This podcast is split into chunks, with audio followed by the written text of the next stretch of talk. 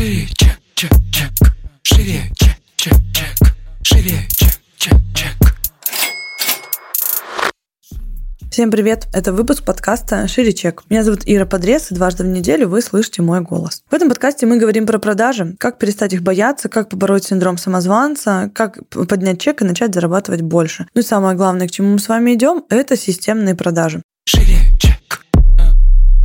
Сегодня у нас будет с вами, мне кажется, интересный, очень необычный выпуск. Я хочу поразмышлять на тему, наверное, над фразой «клиент всегда прав». Сейчас, э, возможно, будет нетипичная история, потому что, как бы сказать, предприниматель будет говорить условно о клиентах, да, всегда такая противоречивая история. Но с чего хочется начать? Во-первых, я скажу, что для меня это не так. Клиент не всегда прав. И а, здесь, наверное, ну, как сказать, я, я всегда, в принципе, отталкиваюсь от себя. И я не считаю, что я какое-то безликое существо. И не считаю, что мой проект безликий. И не считаю, что клиент может себя вести в нашем проекте так, как ему угодно. У нас есть определенные правила, определенные нормы, которым э, соответствует и моя команда, и в том числе должны соответствовать наши клиенты. Про что я здесь хочу сказать? Вот эта фраза, знаете, клиент всегда прав. Мне кажется, она настолько задолбала бедных предпринимателей, они э, сами трясутся, команду свою дрочат, как я не знаю кого. Люди боятся бедные поперек слова сказать. И, ну, забывают, что среди клиентов тоже есть так-то, ну, не, не самые приятные люди, а некоторые такие, что блевать охота. И, на мой взгляд, предприниматель вообще вправе выбирать, с кем работать и с кем не работать. И я в целом топлю за этот подход, что, а мы типа что, мы не люди, у меня не люди работают, у меня там есть большая команда, да, которая, соответственно, взаимодействует с этим клиентом клиента. У меня есть студенты, с которыми тоже будет взаимодействовать этот клиент, да, который зайдет к нам а, на обучение.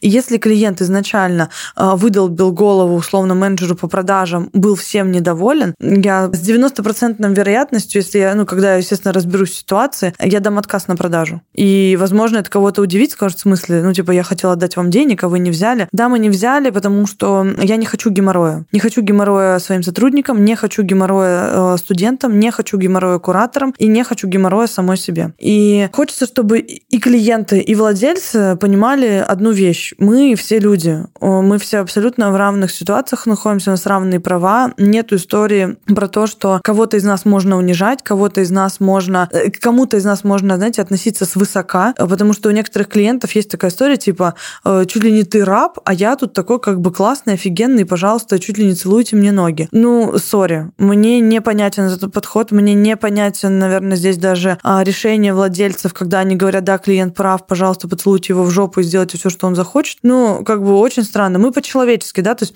мы к клиенту со всей душой и по-человечески стараемся помочь, никогда ничего не втюхиваем и направляем, да, если клиент еще до нас не дорос, мы подскажем, поможем, куда пойти, там, как подрасти. Соответственно, я в свой адрес и в адрес своей команды, конечно же, хочу точно такого же отношения, да, нормального, вот без вот этого всякого гонора, без надменного отношения, что, ну, тут вы чуть ли не пажи, как бы. Вот. А, и тогда у нас складывается классная коммуникация. Тогда, э, э, собственно, вот этот отбор, он нам позволяет э, держать очень высокий уровень настроения и тональности среди студентов. У нас многие удивляются, говорят, как у вас такой большой чат общий, да, и люди там настолько эффективно взаимодействуют. Секрет очень простой. Мы очень внимательно относимся к людям, с которыми мы работаем. У меня нету истории в проекте про то, что у кого-то есть деньги, и человек может вести себя как хочет. Потому что у меня тоже есть деньги, и я имею право послать нахер кого того, кого захочу. И здесь надо понимать, что а, мы находимся абсолютно на равных. Никто из нас не стоит на коленях, никто из нас никого не умоляет ни о чем. И мы здесь, как взрослые люди, приходим и коммуницируем, да, на тех условиях, которые, соответственно, есть. И хочется... Это, в принципе, история это двухсторонняя. Понятное дело, что есть ситуации, когда отвратительный бизнес, отвратительный сервис там и так далее. И я, наверное, эту историю даже, знаете, не очень хочу в рамках э, там сегодняшнего выпуска разбирать, потому что, ну, она для меня такая, знаете, априори. Априори надо сделать качественно, априори надо стараться со своим клиентом, а, ну, сохранять максимально дружеские, теплые отношения, да, и делать так, чтобы клиент всегда оставался в восторге от того,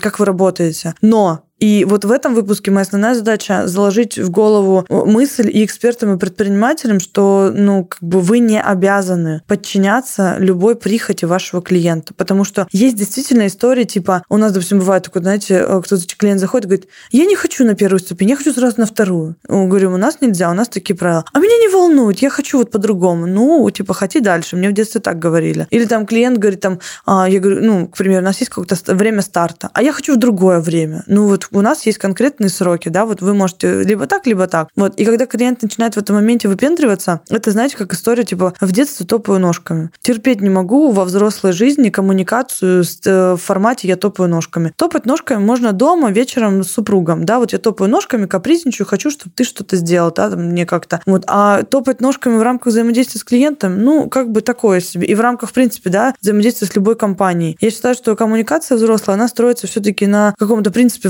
взаимоуважения, да, в принципе того, что мы уважаем э, время друг друга, э, мы ценим компетенции друг друга, потому что даже те же менеджеры по продажам, к которым относятся многие как к пушечному мясу, типа, знаете, что эти смерды мне звонят и звонят не так, как я хочу, чтобы мне позвонили. Я недавно в сторис высказывалась по этому поводу, что у нас, допустим, сейчас стажеры работают, и у нас было несколько ситуаций, когда очень надменно, просто максимально надменно э, клиент ну, себя ведет. Соответственно, я, естественно, все эти диалоги слушаю, я это не говорю с пустого места, что я там выгораживаю кого-то из своих стажеров. Но мне хочется, чтобы люди а, немного спускались периодически с небес на землю, что все мы учимся, у всех у нас э, там не все супер идеально, чтобы мы были более терпимыми. А, и в целом вот этот гонор, он, мне кажется, никому никогда не приносил какой-то полезности. Во-первых, человек с гонором, он всегда запоминается как отвратительный человек. Это всегда негативная история. Даже если человек у вас стал вашим клиентом, а, ну потом, знаете, сквозь зубы все общаются и говорят типа, ой, блядь, да это притырочно, лучше вообще с ней как бы, ну, лишних дел не иметь. Вот что попросила, то сделайте, типа, и условно валите. Вы же не хотите, чтобы вас тоже так думали. Соответственно, ну вот как бы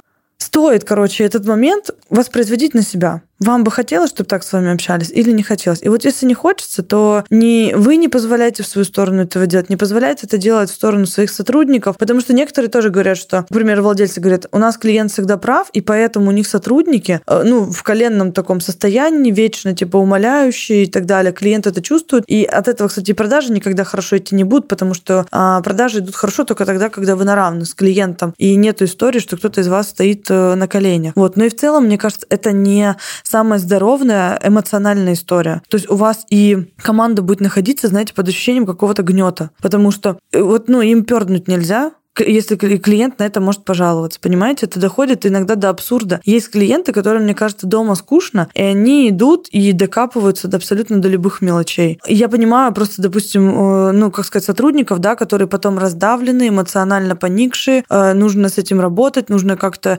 эту ситуацию улаживать, и с клиентом этим надо уладить ситуацию, потому что он тоже, как бы, да, в, ну, в своей позе стоит. Не, не история для обеих сторон. Поэтому хочется, наверное, тут просто акцентировать внимание на каком-то тоже человеческом подходе. Я, в принципе, всегда говорю о том, что все, что вы делаете, должно быть по-человечески. Нету какого-то секретного секрета от успеха какого-то, да. А нет ничего сверхъестественного. Мне говорят, Ира, у тебя классный личный бренд, да, там как ты там э, его создала. Никак я не создавала его, он сам у меня создался просто потому, что у меня человеческое отношение ко всем. И к людям, которые в блоге за мной наблюдают, и люди, с которыми я взаимодействую в профессиональной сфере, и коллегам, а, и к своей команде, да, там, к своим партнерам, а к своим студентам студентам. Просто человеческий подход. Ни, никакой другой а, истории здесь скрытой нету. И, собственно, это позволяет внутри вообще проекта в целом, внутри этой экосистемы держать высокий уровень а, и настроения, и эмоционального такого состояния, и высокий уровень м, такого, знаете, уважения к друг другу, этого общения в рамках а, понимания границ друг друга. Потому что когда возникает конфликт при переходе на личности, да, а клиент всегда прав, это история как раз-таки, когда клиент уже перешел границы, возможно, возможно, вашего сотрудника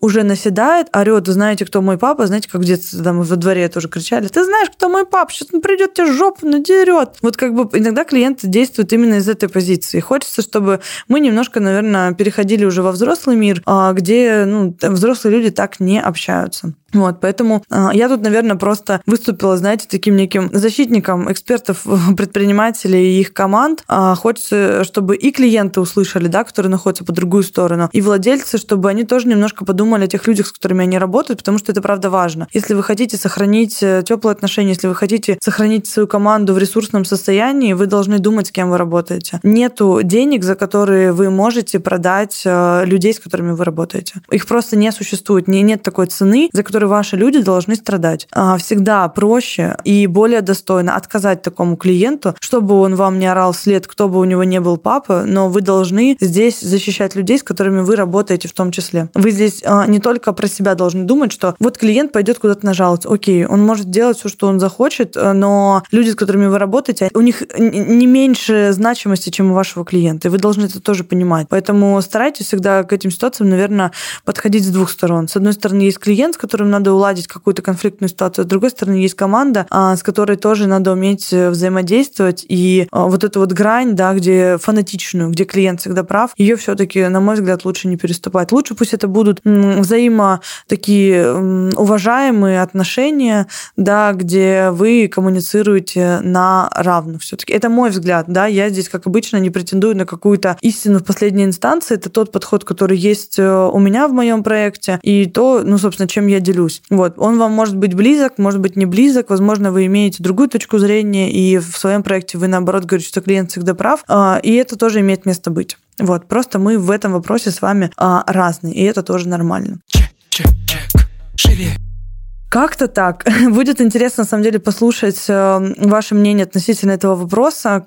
Какая у вас политика да, в рамках своей работы, со всеми клиентами вы работаете или нет. Э, напишите в директ. Э, эта тема такая очень, знаете, ну, она специфическая, потому что не принято же говорить, что клиент может быть неправ. Вот, но интересно эту тему в целом подискутировать. Ну и, как обычно, ставьте нам звездочки в iTunes, пишите обязательно комментарии, подписывайтесь на мой блог, если этого еще не сделали. Вот, ну и слышимся с вами в следующем выпуске. Всем пока.